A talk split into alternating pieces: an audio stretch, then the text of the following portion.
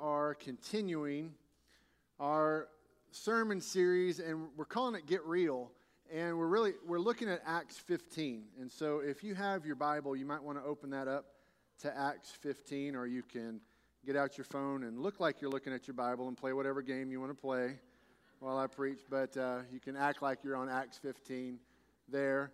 Um, the reason we're calling it Get Real is because you know there is a there's an idea out there and it goes something like this. It's not even really a, a christian idea. There's just this idea that we all have in life maybe it's instilled in us early that we think that if, if we work hard if we do the right things and it, you know if, if we're if we're making all the right decisions then obviously then everything will work out right all the time right?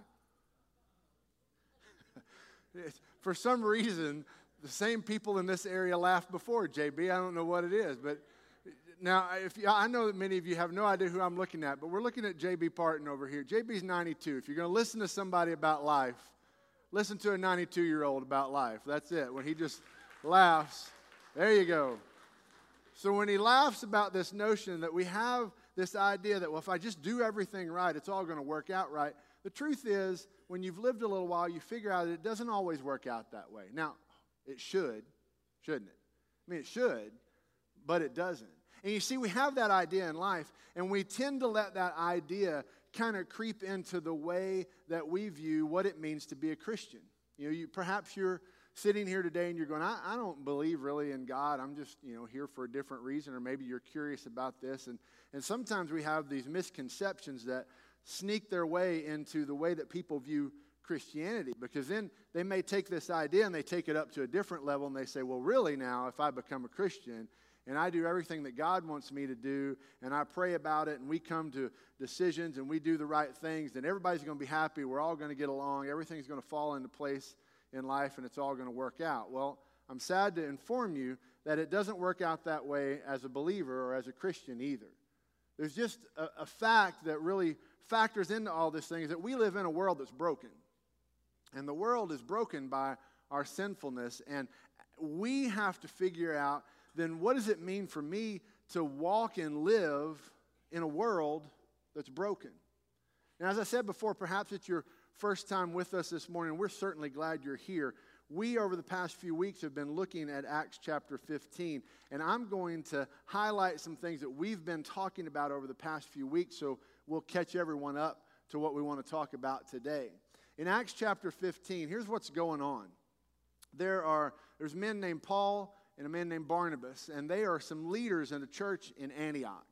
And what's happening at this point in time in history is that there are, there are people who are beginning to become Christians. They're beginning to put their faith in God, and they're not Jewish people. Because before this point in time, uh, Jesus was sent, and he was a Jewish Messiah, and so the Jews uh, started uh, their belief in him. And when you see the first part of the book of Acts, that the church is in Jerusalem, and the people who are being converted to be followers of Christ are all Jewish. And then all of a sudden, Pentecost happens, and things begin to break out, and Stephen gets martyred, and things begin to break out even farther. And so, what's beginning to happen is now you have these people who didn't grow up that way starting to show up at church. It's a lovely and wonderful, tremendous problem to have because they start messing up everything that's going on. And the people who've been coming to church or who have been following Christ for this time are going, well, we don't, we don't know how to tell these people what they should do and how to follow Jesus. And so here was the debate that happens at the begin, the beginning of Acts chapter 15, is that some people are saying, well, we as Jews have a certain way that we live. There's rules that we follow. There's you know things that we do to show our dedication and our devotion to the Lord, and this is what we do. And we believe that anybody, even if they're not a Jew, is coming to put their faith in Christ, that they need to start doing everything like we are doing it. And then there's another side of the debate where if they're not Jews, how should, why should that can't be right?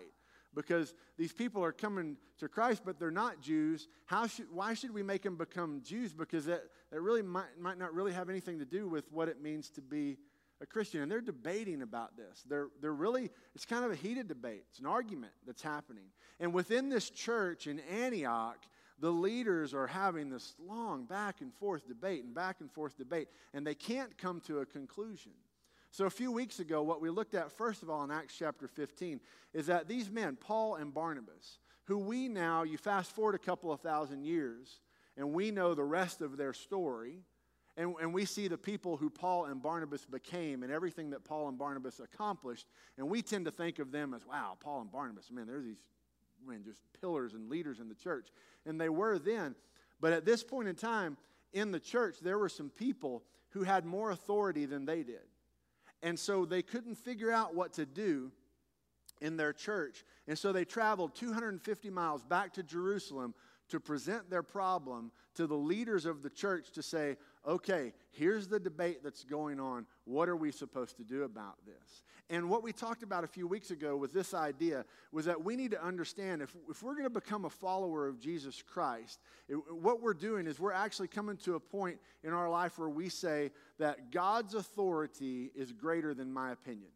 And so that's what we talked about a few weeks ago. Just this idea that there are people in the church, they had opinions on both sides of this argument, and passionate opinions and important opinions, and they, they couldn't come to a conclusion. And so what they did was they defaulted to the authorities in which God had established above them. And we talked a few weeks ago about the fact that God has established authorities in our life as well. He's established authorities within the family. He's established authorities within our jobs. He's established authorities within the church, within the state and the city, and the, all these type of things. And we might not agree all the time with these authorities, but we need to understand that God has put those authorities in place. And we also understand that the greatest authority comes from God's word. And so, one of the things that it means, if we're going to get real about what it means to be a follower of Christ, it means this is that God's authority is greater than my opinion. We come to that point in our life where we say, I lay my opinions and my life aside to do what God is leading us to do. And we believe in doing that, then that God will lead us to have the best life. Now, where we get off, I go back to this idea earlier where we sometimes get off on that is we think, well, what that means is then everything's going to work out swimmingly and we're all going to get along, we're all going to be happy, and we're all. It doesn't always work out that way. It just means that God has a plan for us, and God is chapter 15. As they were debating, and then the second thing that they were really doing here in Acts chapter 15 is they were debating okay, how then do people come to know Christ? What does it mean to be a Christian and to walk with Christ? And what they determined within Acts chapter 15, these people called the Jerusalem Council, as they debated, they, they came to this conclusion that it is by the grace of God alone that people know, know Christ. It's by the grace of God alone that they have salvation. They didn't do anything to earn it. So, all the things that we did, what they were saying at the council, all the things that we've done as Jews doesn't give us any more favor in God's eyes because God poured out his spirit on the non Jews, the Gentiles, just like he poured out his spirit on us. So, God is showing no favoritism and no distinction. And so, we shouldn't show favoritism or distinction. And so, we just need to understand that it's God's grace alone that gives us salvation. I cannot earn my salvation. I cannot earn it, but I can certainly live it out once I have it. And it's this idea that God has given us a gift. Now, some of us have trouble with that because we look at that and go, that's just too good to be true. Because, man, when you look at my past, you go, how can God know all these things about me and yet still pour out his love and grace as a gift for me and, and, and, offer me the opportunity to have a life that, that goes beyond what I could possibly imagine? Well, that's the grace alone of God. It's not something that we necessarily have to explain or understand. You, that's where the faith comes in, where you say, okay, God, it's by your grace that I've done these things, not anything that I've done on my own works, not anything that I can earn or deserve. It's your grace. And so that's the second thing that we saw in Acts chapter 15. And then last week, we came to this part where, where James, who was kind of the leader at the church at that point in time, or one of the main leaders at the church, was summing it all up. And he's saying, okay, so what we have here is we have the Jews and we have the Gentiles. We know it's by grace alone that God saves us. So, how do we actually live then together in a Christian community, even though we might have some different beliefs or some different thoughts? And so, James says these words in Acts chapter 15, verse 19. I love it. It's worth reading again. He says, Therefore, in my judgment, we should not cause difficulties for those among the Gentiles who turn to God. What James is saying is there are people out there who are wanting to turn to God, and we don't need to add a Jesus plus theology to them. Well, you need to give your life to Jesus plus you got to do this and you got to do that and you got to do these things. And let me just tell you something that's not an issue just for this time, it's an issue for our day as well. Because there are people out there who will tell you that, well, you need to give your life to Christ. And when you do, let me give you the list of 17 things that you have to do to follow him after that. And so sometimes it's confusing, but it comes from sincerity. It's the fact that when you have overwhelming grace poured out in your life, you want to respond by doing something.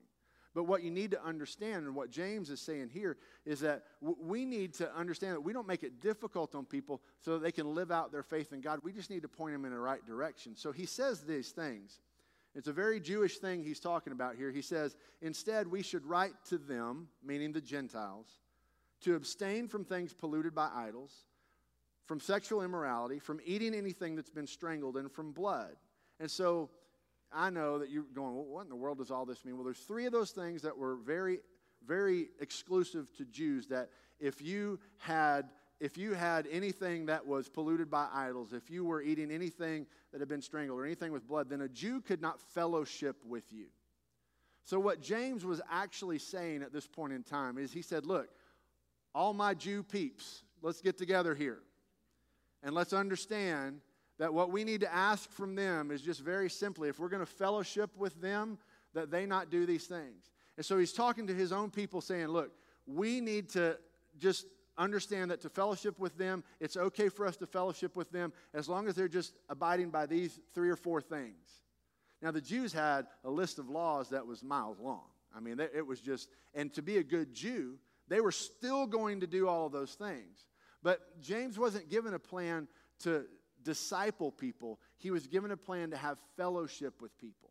James was saying, here's how we need to come together. So the important things for James was saying, they're going to have to figure out what it looks like to follow God as a Gentile. We as Jews have a way that we do it, but we can't force them to do that our way. And so there's a principle there that we can take today is that we just need to understand this. And this is scary for some people to hear because it's a lot easier to have the rules all detailed out. But the truth of it is, is that God meets each and every one of us where we are. And He calls each one of us in perhaps a little bit of a different way, and He puts us in different positions, you know? Some of us are teachers. Some of us are, are coaches. Some of us work in finance. Some of us work in, you know, building homes. Some of us are pastors. Some of us are lawyers. Some of us are policemen. Some of us, and, and God calls you to live out your faith in the way that He's wired you and He's instructed you. And this is what James is saying. We need to work on fellowshipping together, but then we need to encourage one another as they learn to live out their faith for God. So you might think that, you know, you first hear that and you go, well, I get to do whatever I want. Well, that's the truth about the freedom in Christ. You can do whatever you want, but that doesn't mean it's always beneficial. That's a whole nother sermon.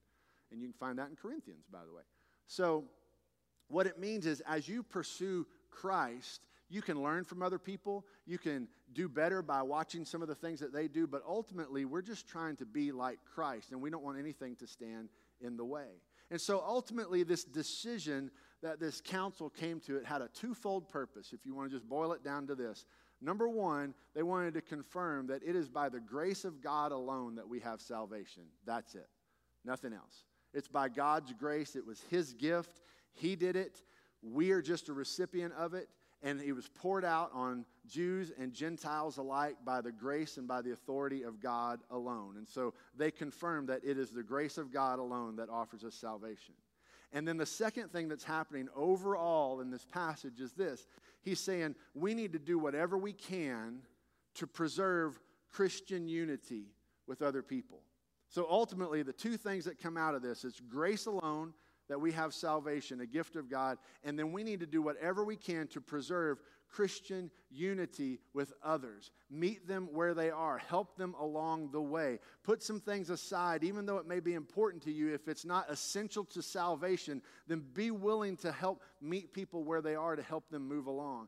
This is what he's saying. As a matter of fact, Paul kind of sums it up in, his, in one of his later writings in the book of Romans.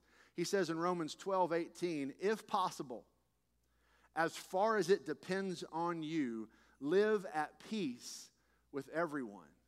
I some of you go, well, now hold on a minute. That's what we started the whole thing off with. I just want peace.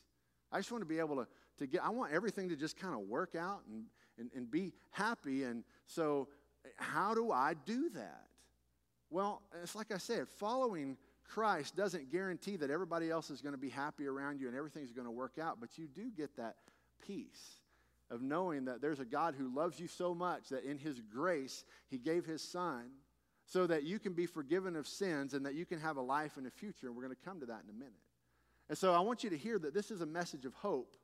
But before we get to the message of hope, I want you to see the realness of some things that happened in this passage. So you get the picture. There was a conflict in the church, there was a disagreement. They came together to the authorities. The authorities made a decision. It was, it was very formal, it was very clear. And then we pick it up in verse 30. And we see what happens from this. They take this letter and this decision, and they're taking it back to the church. Verse 30, it says, So they were sent off, Paul and Barnabas, they were sent off and went down to Antioch, the place it all started. And after gathering the assembly, they delivered the letter, the decision that had been made. When they read it, they rejoiced because of its encouragement. Both Judas and Silas, who were also prophets themselves, encouraged the brothers and sisters and strengthen them with a long message. I want you to underline long message in your Bible. Just kidding. Some of y'all caught that, didn't you? All right, next time I go long, just remember Acts 6 15 32. There we go. They strengthened them with a long message. Verse 33 After spending some time there, they were sent back in peace by the brothers and sisters to those who had sent them. But Paul and Barnabas, along with many others, remained in Antioch, teaching and proclaiming the word of God. So here's your picture. After this decision has been made, the, the Jerusalem council thought, well, let's not just send Paul and Barnabas back. Let's send a contingency of people back. And along the way, we'll share with the churches that was the decision that was made. And what happens is they go back to Antioch and they share the decision. Is that not everybody rejoiced? You want to know why not everyone rejoiced? You, you understand that there's a principle of leadership and there's a principle of life that happens here. It happens anytime your family is trying to decide what's for dinner. It happens anytime that you're trying to choose where you're going on vacation. It happens that there are choices that are out there, and there's somebody that really wants this choice, and there's somebody that really wants this choice. And the leadership comes and says, This is the way that we're going. And these people who wanted this to happen, as much as they would love to be happy with it, they're not always happy with it. And so these people who, who love the Lord and who are very serious in saying that we believe that these people who have come to Christ should not just come to Christ, but they should also do in all, all the things that Jews do. We know from reading ahead in the book of Acts, Acts chapter 21, we know from reading ahead in some of Paul's journeys, if you read the book of Galatians, that they created a group called the Judaizers. And they actually went around, they didn't call themselves that, they didn't get patches printed on the back of jackets or anything like that. They just became known as the Judaizers. They went around to everywhere that Paul went, and he was trying to spread the gospel. And when Paul would preach the gospel, they would follow in behind him and they would cause trouble. And they would say, No, you need to do what Paul did, plus you need to do everything that it means to be a Jew. And they continued to cause trouble. Just because the church had made a decision and just because the leaders had put something out there, not everybody was happy. And so we know that happened from this passage, but we also know what's happening here is that Paul and Barnabas were there together and they were encouraging and they were growing the church and they were doing everything that they can to spread this and to, and to be unifying in this. But we know this underbelly was coming, and we'll get to that in a little while when we get to that part of the book of Acts. But then I want you to notice this again the realness of this passage. If you're not familiar, how did Paul and Barnabas come together? Let me tell you. Paul was miraculously saved on the road to Damascus. He had an experience where Jesus Christ just shone on him. And he was on his way to Damascus to kill and to persecute Christians. And God intervened in his life and changed his direction. And because of what he used to be, nobody wanted anything to do with Paul. When, when he first became a Christian, people were like, yeah, but that's that guy that used to. Hmm. Yeah, that happens today too, unfortunately. Sometimes there's some people who, who sincerely want to follow Christ, and then it's just hard for some people to let go of, of their past. But this is what was happening. And the, the one person that did that, we know from Scripture, was Barnabas. Barnabas came along to Paul, and he's like, All right, I'll take this guy under my wing. Barnabas was a leader in the church at that time, and he took Paul. And we know that he spent, from that point in time, he spent all this time with Paul. and he was helping Paul and he was training Paul. And they went everywhere together. They did everything together. And they were at work. And it, it seems like up to this point in the book of Acts, when you see Paul, it's Paul and Barnabas, Paul and Barnabas. Barnabas was known as the son of encouragement. I mean, what a great name. And we know the mind that Paul had a great, I mean, a very headstrong person, a very smart person who was just raised and knew the law like the back of his hand and was able to go into these places and debate and argue. And so they had gone around and they had already had this missionary journey to churches. Let's pick it up in verse 36 and see what happens. After some time had passed, Paul said to Barnabas, Let's go back and visit the brothers and sisters in every town where we've preached the word of the Lord and see how they're doing. Barnabas wanted to take along John Mark. But Paul insisted that they should not take along this man who had deserted them in Pamphylia and had not gone on with them to do the work. They had such a sharp disagreement that they parted company. Can we just stop right there for just a minute? That's a, it's a, that's, you might not know that, but that's a what moment when you're reading the Bible. I know, you may not be familiar with it and other things like that, but you got to understand this Barnabas was the person who, who was Paul's mentor. And they had done everything together. You just saw him take this trek from Antioch to Jerusalem to debate things and go back and they're sharing the word. It says they were in Antioch a long time, encouraging the people, and then they say, hey, let's go on a mission trip. Let's do this thing again. And, and I want you to hear this is a principle we talked about in this series as well. It's not what they wanted to do. They were both in agreement about what needed to happen. It's how they were going to do it that caused the agreement. Because Barnabas wanted to take Mark. Barnabas, imagine that, the son of encouragement, wanted to go, come on, let's give Mark another, sh- come on, we'll be, let's just take Mark with. Paul's like, no, he left us hanging. Now, when you read scripture here and it says that they had a sharp disagreement, can I just tell you, when you go back to the the original language that this was written in, they had a very heated argument. It was, it was quite the discussion, we shall say. And it caused them, it was so serious, it caused them to part company. And it says in verse, in the end of 39 and into 40, Barnabas took Mark with him, and he went to Cyprus.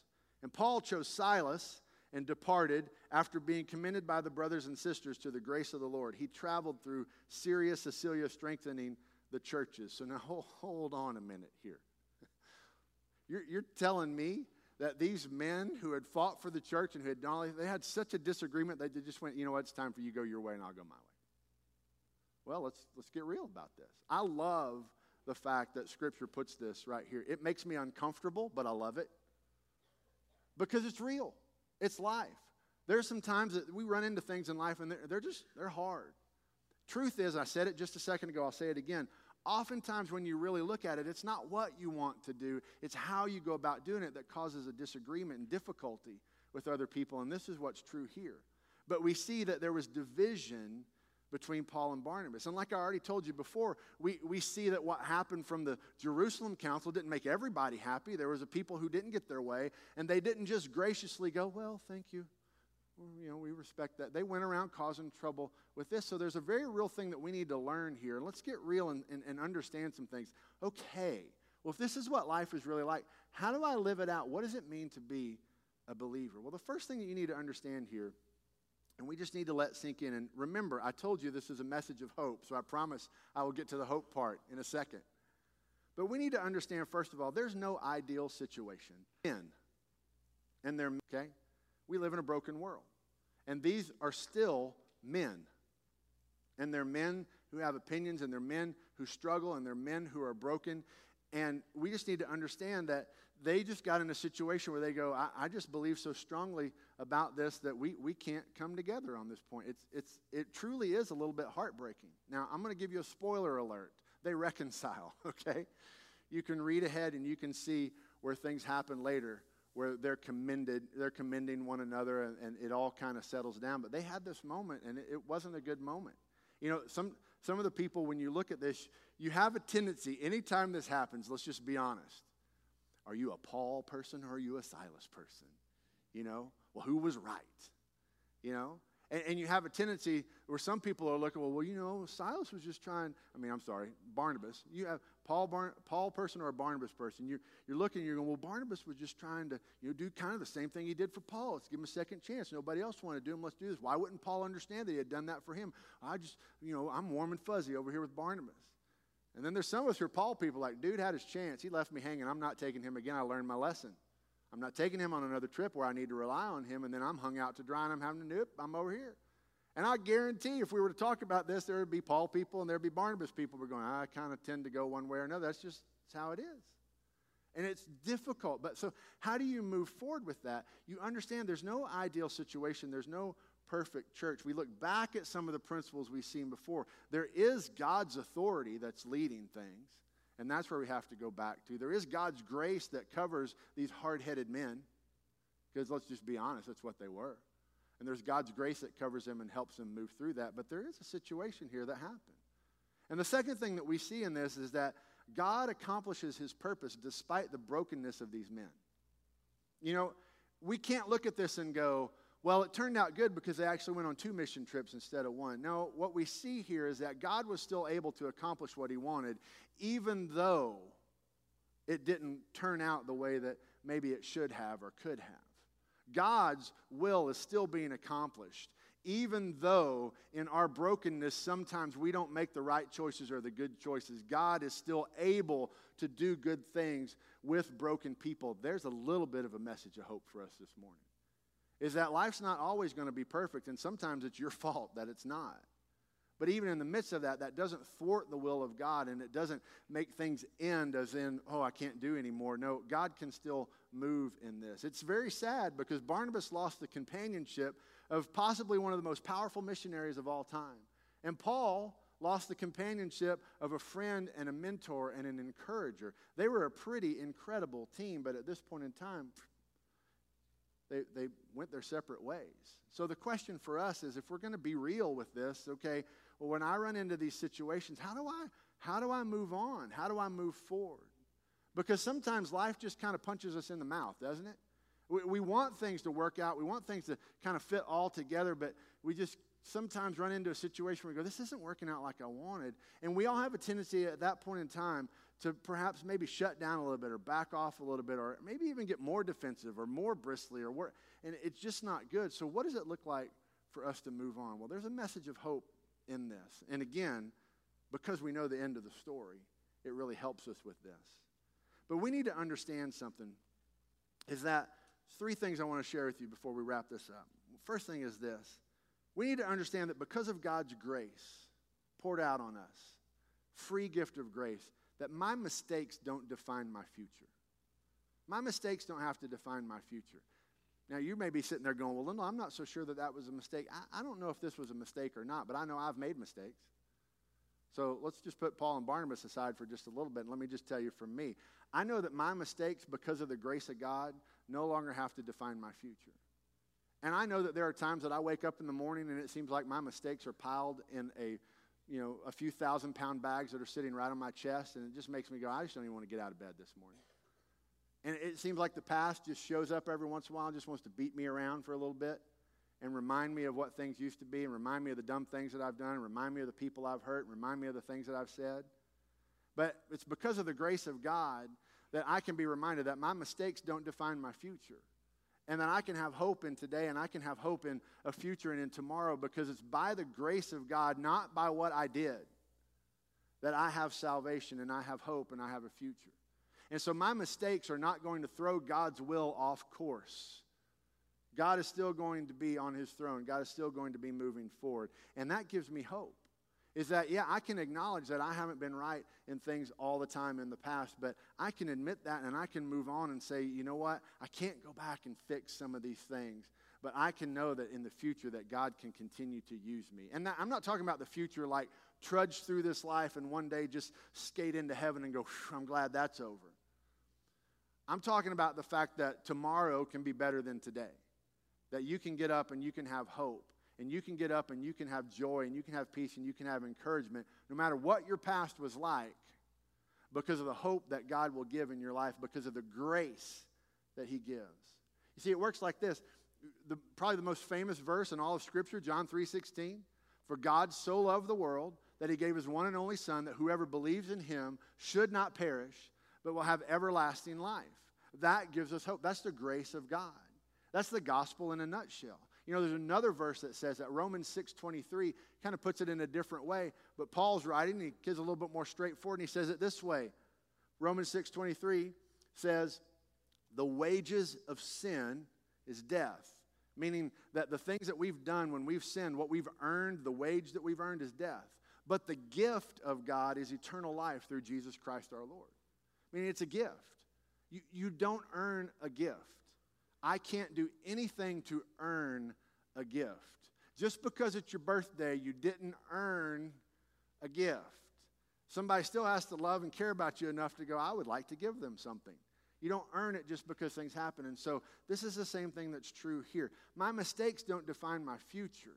And so these difficulties that I face, even though life might not go how I want it, and we see it right here, we also see the end of the story where things continue to come together because these are people who said, you know what, I'm not going to let my mistakes define my future. I'm going to accept the grace of God in my life and I'm going to move on.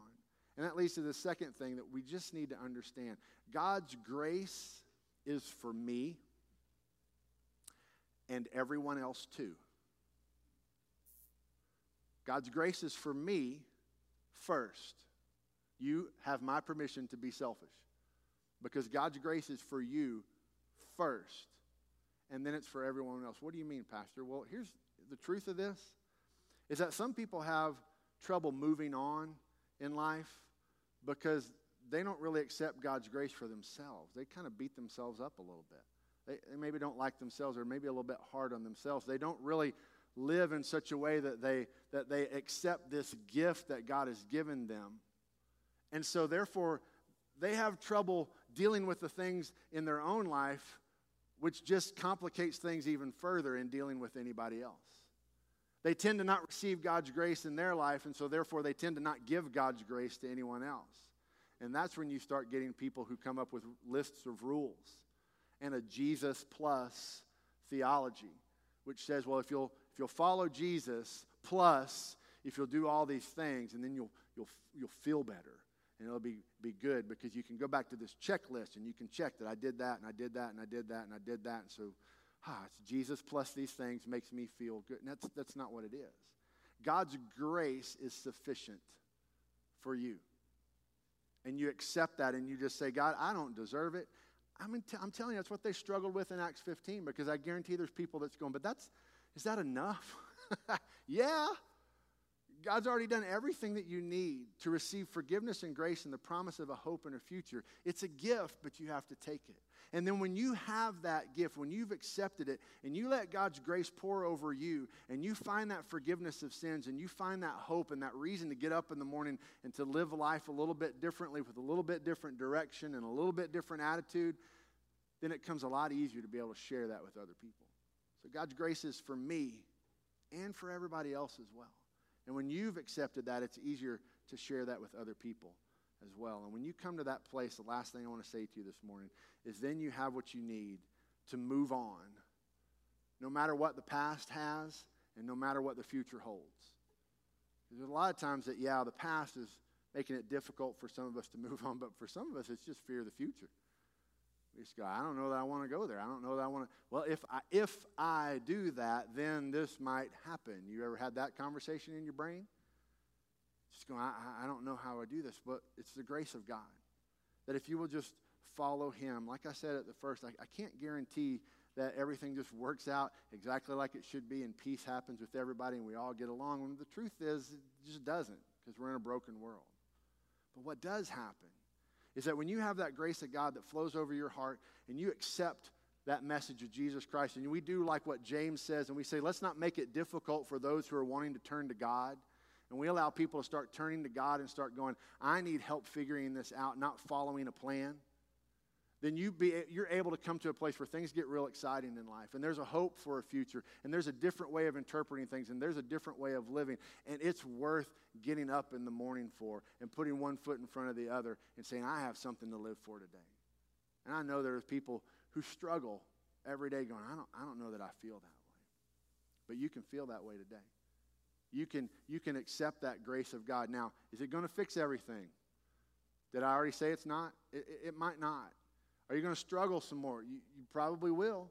It's, it's in here, but you're going to have something to hold on to, some hope to come back to, and a reminder that God's grace is enough no matter what it is that you're facing.